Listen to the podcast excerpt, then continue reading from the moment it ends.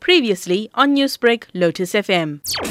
Essentially, what the High Court said in this hearing is that the publication of the results wasn't an infringement of POPIA because the information that was published doesn't amount to personal information in short. The information would be what are effectively student numbers that could not be used to identify learners except to the extent that people who knew the student numbers would be able to use them. The Department of Basic Education says it will abide by the court order. In terms of the Protection of Personal Information Act, what information does it cover mainly?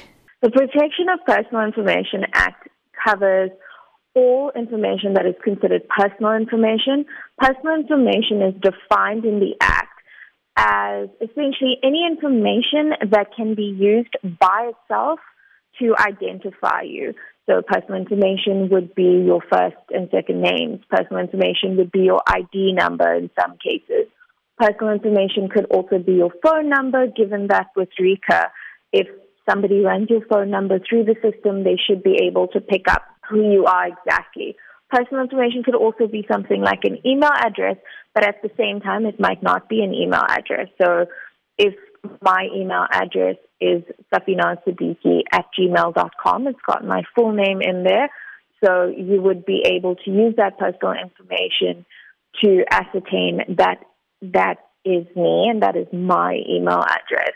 Alternatively, if you've got an email address with a phone number and a first name, all three together constitute personal information because it can be linked to me. On the other hand, if all you've got is an email that says fluffy cow, fluffy cow at gmail.com, it won't constitute personal information because you won't be able to link it to me. We often hear about these laws, but in terms of enforcement, it is not fully adhered to. How can companies in contravention of this law be reported? Reports need to be made to the information regulator, and I would suggest that anybody who needs to make such report go to their portal. Unfortunately, the information regulator is still in the process of establishing itself to my knowledge, it isn't quite up and running as yet. If there's a serious contravention of POPIA, and you know it's not just someone sending you a spam email, um, and you feel as though they've leaked really sensitive information that belongs to you or the public, then your best bet, um, other than going via the information regulator, is to go to the High Court, and any proceedings you bring there, you would need to cite the information regulator. Newsbreak, Lotus FM, powered by SABC News.